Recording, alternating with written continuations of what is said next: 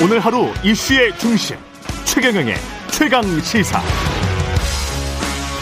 네, 문재인 대통령과 윤석열 당선자 간 회동 장재원 당선인 비서실장은 두 사람이 내내 서로 존중하는 느낌이었다 이렇게 전했는데요. 이번 회동 인수위에서는 어찌 평가하고 있는지 대통령직 인수위원회 아, 신용현 대변인 연결돼 있습니다. 안녕하세요, 대변인님.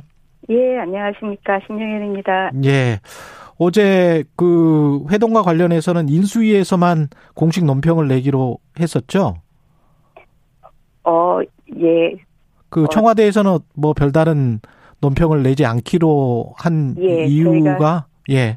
예, 아마 그 청와대 측에서 배려를 해주신 것이라고 생각을 하고요. 예. 저희가 예, 저희 그 입장을 한 군데서 내는 해서 게. 어떤 예 협치하는 모습을 제대로 보여주는 첫 번째 단계가 아닌가 생각합니다. 예, 오해 소지도 좀 줄이고요. 예, 예, 예. 예. 인수위에서는 어떻게 그래서 보셨습니까? 어 무엇보다도 이제 그 코로나 손실 보상을 위한 추경 편성 필요성이나 예. 안보 누수 없는 정권 인수인계 이런 말씀을 해주셔서 예. 저희로서는 굉장히 큰 힘이 됐다고 생각을 합니다. 예. 그리고 이제 무엇보다도 국민들에게 그, 그동안은 약간 이제 불안한 마음을 드렸었는데요. 이런 국민 불안감을 덜어드리게 돼서 다행이라고 생각하고 있습니다. 예.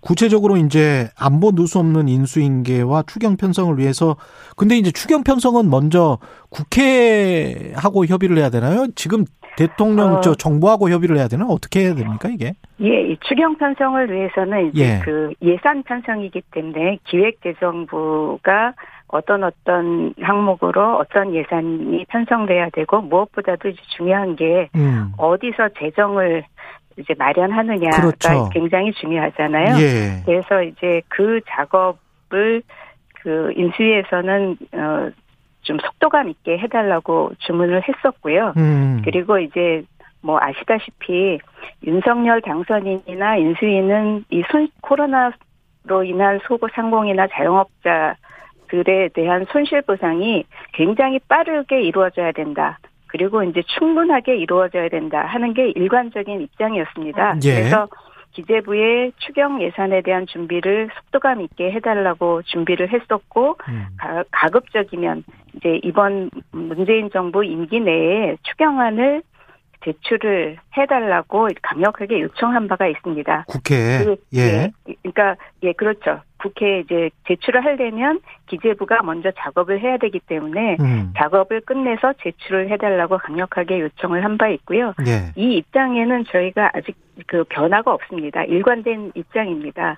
인수위에서 요구한 그 요구안에는 이제 50조 원의 돈을 마련할 때 어떻게 예. 하면 그러면 지출을 좀 구조 조정을 할 수 있을지 그 지출 구조 조정안의 내용까지 그러니까 기존에 지출하는 항목을 어디 어디에서 줄이겠다 이것까지 좀 가지고 와달라 뭐 이런 예. 이런 예, 게 있습니까? 그런, 예, 그런 그러니까 그 지금 그 추경을 추경 예산을 확보하는 게 쉽지 않다 하는 거는 이제 저희도 알고 있거든요. 예. 그렇지만 이제 불가능하지는 않다 하는 것이 여기 인수위에 와 계신 그 인수위원들이나 전문가들의 의견입니다. 예. 그래서 뭐 저희 윤석열 당선인께서 50조를 말씀을 하셨는데 예. 50조 전부는 아니더라도 상당한 부분을 세출 구조 조정과 함께 세계 잉여금이나 기금 여유 자금 이런 것들을 최대한 활용을 한다면 음. 상당 부분 확보가 가능하다. 그래서 음. 이렇게 이제 현 정부가 얼마나 적극성을 갖고 그 재정 편성 노력을 해주는가가 관건이라고 저희는 생각을 합니다. 그래서 이렇게 노력을 해주신다면 뭐 불가피하게 모자라는 거는 국채 발행을 해야 되겠지만 어. 그 규모는 아주 최소화할 수 있다고 예. 생각하는 게 이제 인수위의 생각입니다. 기획재정부 현재 정부와 어떤 계산이 잘 맞지 않는다면 숫자가 맞지 않는다면 어떻게 하실 생각이세요? 만약에 이제 최소화해서 국채는 발행해야 되겠다. 라는 게 이제 예. 인수위의 예, 그러니까 입장인데 이제 저희가 요구를 하는 거는 그 음. 사전에 음. 최대한 노력하는 모습을 좀 보여주셨으면 하는 거죠. 기획재정부 측에서. 예. 근데 이제 다행히도 어제 청와대 회담에서 예. 문재인 대통령께서도 그 코로나 손실 보상을 위한 추경 편성 필요하다고 말씀을 해주셨고 예. 이게 어 이게 이제 시급하게 되는 게 중요하다고 말씀을 해주셨기 때문에 음. 어 저희가 이제 기대하기로는 기재부 가 조금 더 적극적인 어, 입장으로 좀 변화할 수 있지 않을까 음. 기대를 하고 있습니다. 기재부가 그 어떤 안을 가지고 오면 그게 국회에서는 어떻게 논의가 될까요? 어, 그 기재부 편 저희 생각에는 이제 박홍근 원내대표께서도 이제 기재부에 좀 적극적인 자세를 주문을 하신 걸로 알고 있고요. 예. 그렇기 때문에 국회에서는 그래도 큰 문제 없이 통과되지 않을까 이제 기대를 하고 있는데 음. 이게 이제 편성안이 어떻게 마련되느냐에 음. 따라서 조금 예 의견이 달라질 수 있겠죠. 일단은 기재부가 예. 그 편성안을 만들어 주는 것이 예. 최우선 과제입니다. 그 방금 말씀하셨던 국채 발행이 뭐 불가피하다면 어쩔 수 없다 이 발언은 언론에서 지금 처음 하신 겁니까? 아니면 그 전에도 하셨었습니까? 어, 저희가 이제 그 언론에서 계속 그 말씀을 주셨던 게 이제 질문을 주셨던 게 예. 이게 이제 50조 원이 안 되면 어떻게 할 거냐 그렇죠. 뭐 이런 말씀을 하셨고 그러면 국채 발행을 많이 하게 되면 예. 재정 건전성이 떨어지는데 어떻게 할 거냐 이런 말씀을 많이 주셨거든요. 예. 근데 이제 저희는 아까 말씀드렸듯이 이제 손실 보상이 음. 충분히 돼야 되는 거가 기본 원칙이고 예. 그다음에 인수위에 나와 계신 이제 경제 일본가 인수위원님들이나 전문가 의견으로는 음. 아까 말씀드린 것처럼 상당한 부분 50조의 상당한 부분은 그 재정 구조, 구조 세출 구조 조정을 하면 예. 못 만들어낼 것은 아니다. 근데 이제 그 만- 기재부에서 해갖고 온 걸 보고 어. 아 정말로 최선의 노력을 했는데도 부족하다고 하면 음. 뭐, 뭐, 불가피하다고 하면, 이제, 그, 국채 발행을 해야 되겠지만, 음. 일단은, 그, 세출 구조 조정이 우선이다, 이런 입장입니다. 근데 그 50조라는 숫자는 이제 당선인께서 대선 기간 동안에 말씀을 한, 한 건데 공약을 한 건데 예. 그 숫자가 명확하게 이제 자영업자의 손실 보상에 딱 맞는 총량 액수냐 그건 또 다시 아, 예. 계산해 봐야 되는 문제 아닌가요? 예, 예. 그 얘기는 이제 안철수 인수위원장께서 말씀을 예. 하신 바가 있는데요. 음. 50조 원이라고 하는 거가 딱 정해진 그건 아니죠. 는 아닙니다. 예. 예, 그래서 손실 보상에 대한 이제 조사가 같이 이루어져야 되는데, 음. 이거가 다 이루어진 다음에 그 손실 보상을 하겠다고 하면 그 시기가 너무 늦어지는 거잖아요. 예. 근데 이제 그 어느 정도의 그 이 50조라는 것을 그 공약을 했을 때는 전혀 근거가 없이 얘기를 한 것은 아니었고요. 그렇겠죠. 예, 예. 그래서 이제 그, 어, 할 수 있는 만큼 최대한의 음. 그 세출 구조 조정을 통해서 재정, 어, 재정 자, 그 재원을 마련을 하고 음. 그리고 이제 조사되는 것이 아마 이거보다 더 넘어갈 수 있다라고 생각을 하는 분들도 많이 계세요. 예. 근데 이제 50조 지금 저? 대변인님 네. 말씀을 쭉 듣다 보니까 저도 비슷한 어떤 질문이 드는데 9890님이 이런 질문을 해 오셨어요. 50조 원 손실 보상은 윤석열 당선인이 공약을 한 건데 예, 정권이 바뀌면 알아서 해야 하는 거 아닌가요? 이렇게 이제 질문을 주셨거든요. 그러니까 왜 지금 현재 기재부한테 예, 뭐 책임을 떠넘기듯이 당신들이 어 지출 구조 조정을 해서 가지고 와라. 라고 하는 게 이게 대통령이 되고 내각이 다 형성이 된 다음에 그 기재부 장관한테 자신의 기재부 장관한테 요구하면 되는 거 아닌가요? 이런 예, 생각도 예. 듭니다. 그래서 저희가 이제 예. 발표를 한것 중에 그런 것들이 있습니다. 예. 기재부가 이제 이렇게 노력을 해서 예. 지금 이제 준비가 다 돼서 저희가 원하는 거는 지금 정부에서 어, 추경안을 제출해 주실 거를 강력하게 요청을 하고 있고 예. 이, 이것이 만일 이제 현실적인 문제 때문에 뒤로 늦어진다고 하더라도 새 정부가 바뀌면 새 정부가 음. 들어섰을 때 바로 에, 그 추경안을 제출을 가능할 수 있을 만큼은 준비를 해놔야 된다. 근데 그것이 지금부터 준비가 되어야 그때 가능하다 이런 입장인 것이고요. 예. 예, 그 뭐 지금 이제 그 주, 질문 주신 것처럼 음. 어, 새 정부가 바뀌고 나서 그때부터 뭐 조사를 하고 이렇게 하면은 시간이 늦어질 수도 있는 것이고요. 음. 그 다음에 지금 그 민주당 측에서도 코로나 손실 보상은 가급적이면 빨리 음. 같이 하자 하는 거가 이제 여야가 그 뜻은 같이 하고 있거든요. 예. 그래서 이제 계속 저희가 서두르고 있는 것이고요. 예. 아까 예. 그리고 이제 두 번째로 말씀하셨던 게 안보에 공백 없는 인수인계를 이야기해서 다행이었다. 뭐 이런 말씀하셨잖아요. 예, 예, 구체적으로 그 벙커 사용 문제 있지 않습니까? 예. 예, 이전을 하게 되면 또 벙커를 새로 만들어야 되는 문제도 있고 이거는 어떻게 논의가 좀 됐나요? 그것에 대한 거가 제가 정확하진 않지만 예. 제가 듣고 있기로는 이제 청와대 이전 TF에서 음. 많은 그런 부분에 대한 거를 그 미리 이제 조사를 하고 큰 문제가 없다고 어 저희는 알고 있거든요. 근데 지금 이제 언론에서 제기하고 계신 거에 대해서는 뭐 더 전문가들이 논의를 해보셔야 되겠지만 예. 어 현재로서 저희가 듣고 있기로는 그렇게 뭐 안보 공백이 생기는 그런 큰 문제는 없는 것으로 알고 있습니다. 알겠습니다. 임대차 3법 같은 경우는 인수위에서는 이제 폐지 축소를 검토 중이다. 이렇게 언론 보도에 나왔는데 예. 이거는 그 정확하게는 이제 그 방향은 맞고 예.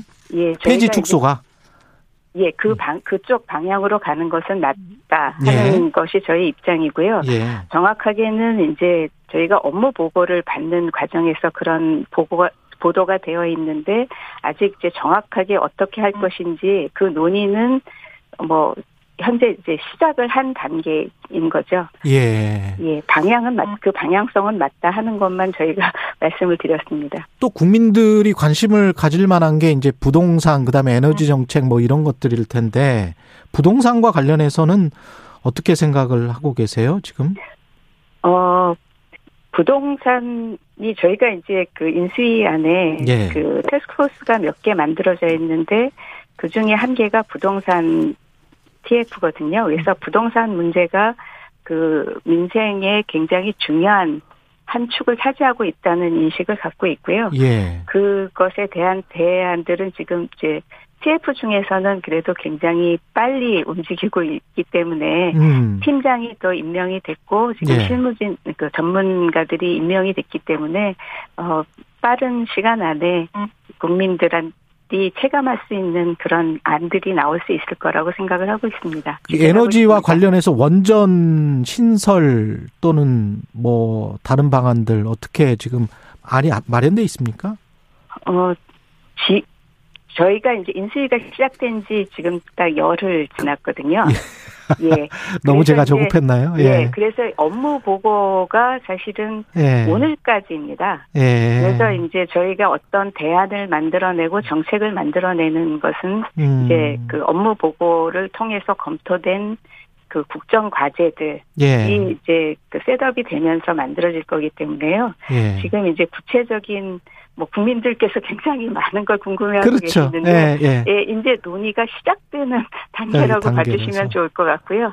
조금은 아. 좀 기다려 주셔야 될 것 같습니다. 그 전에 계속 그 논의됐었던 여가부 폐지랄지 뭐 이런 것들은 어떻게 좀 가닥이 완전히 잡혔나요? 어떻게 보십니까? 아니요, 그것도 이제 예. 뭐 보도가 굉장히 많은 추측성 보도가 나오고 있거든요. 뭐 음. 여가부에 대해서라든지 예. 아니면 통상 업무를 뭐 어느 쪽에 띄워다 붙이느냐, 아, 예, 예, 예. 뭐라든지 산업부와 외교부 뭐, 문제. 예, 예. 예. 그다음에 이제 교육과 과학기술 쪽에 뭐그 어. 정부 부처 조직 그 개편에 대한 많은 추측성 보도들이 나오고 있는데요. 예. 제가 이제 정확하게 말씀드릴 수 있는 거는 음. 이 국정 과제를 가 세팅이 되면서 그 국정 과제를 잘 실행할 수 있는 방법으로 이제 조직 개편이 될 것이고요. 예. 그럼 이제 국정 과제가 그 아주 계략적으로나마 일차적인 초안이 만들어지는 게 4월 4일까지입니다. 어. 예, 그래서 이제 당연히 정부 조직 개편에 대한 것도 뭐 4월 4일은 돼야 뭐 이 방향으로 4월 가, 4일? 가는 게 좋지 않냐 아니면 뭐 다른 방향으로 가야 되냐 예. 하는 것들이 적어도 4월 4일은 돼야 뭐 어떤 식의 논의가 있었다는 첫 번째 말씀을 드릴 수 있을 것 같고요. 예. 지금 나오고 있는 거는 다 일종의 추측성 보도라고 생각을 알겠습니다. 하시면 될 것 같습니다. 알겠습니다. 예. 예. 그리고 안철수 위원장 그 거치 총리 인선 이것도 지금 뭐 언론에서 많이 이야기가 되고 있어서 혹시 대변인께서 하실 수 있는 말씀이 있을까요? 저도 그 질문을 굉장히 많이 듣는데요. 제가 이제 안철수 위원장님하고 예. 굉장히 가까운, 그러니까 마주보는 사무실에서 근무를 하고 있는데 예. 그 말씀에 대해서는 한 번도 들어본 적이 예. 없습니다. 여쭤보신 예, 말- 적도 없고. 뭐 그런 말씀을 잘 해주시는 분도 아니고요. 아, 저도 아니고. 여쭤보지도 않았습니다. 예. 예. 그 다음에 그 마지막으로 지- 지금 당선인 국정수행 전망이 역대 어느 당선인보다 당선자보다 좀 낮잖아요. 부정적인 예, 평가가 예, 굉장히 좀 예. 높고 예. 이걸 어떻게 받아들이세요? 앞으로 이제 올라갈 일만 남았다라고 받아들이십니까? 아니면은 어, 예. 이게 뭐, 사실은 이제 좀 이제 설명을 드린다면, 뭐, 예. 그 저희 그 선거 그 결과가 굉장히 미세한 차이 승리였었잖아요. 예. 그렇다는 거는 이제 선거 결과에 아쉬움을 갖고 계셨던 분들이 이제 굉장히 많았던 것이 사실이고, 음. 그리고 이제 그 당선인이 되신 이후에 사실은 어떤 정책적인 면보다는 현 정부와의 갈등이 좀 많이 부각되었던 면이 이- 있었다고 생각을 합니다. 예. 그래서 저도 이제 인수위원회 한 사람으로서 그런 면에 대해서는 이제 조금 책임감을 느끼고 있습니다. 그래서 음. 이제는 업무 보고가 끝나고 어 정책적인 거 국정과제 선정 을 위한 어떤 정책 행보가 시작되는 시점이기 때문에 예. 이제부터라도 이제 정, 좋은 정책을 빨리 이제 준비하고 국민 여러분에게 이렇게 소통을 하면 음. 좀 마음을 얻을 수 있지 않을까 생각을 하고요. 저희가 더 많이 노력을 하겠습니다. 예. 그 청취자 질문이 와서 마지막으로요. 1719님이 예. 군인 월급 200만 원은 언제부터 가능한가요? 궁금합니다. 이렇게 물어보셨는데. 뭐 예. 이것도 이제 같은 대답을 드려야 될 것 같은데요. 음. 어, 그 모든 그 국정과제 세팅을 하는 그러니까 국정과제라고 하는 거는 이제 공약으로 내걸었던 것, 그 다음에 뭐 현 정부에서 잘한 걸 계승하는 것, 뭐 새로운 아이디어 이런 거를 다 모아서 이제 저희가 그 검토를 시작해서 국정과제를 만드는 거거든요. 예. 그래서 이제 그런 뭐 200, 군인들 200만 원 월급 공약 같은 것도 이제 본격적인 검토가 음. 시작된다고 봐주시면 좋을 것 같습니다. 알겠습니다. 말씀 감사하고요. 대통령직 인수위원회 신용현 대변인이었습니다. 고맙습니다. 예, 감사합니다.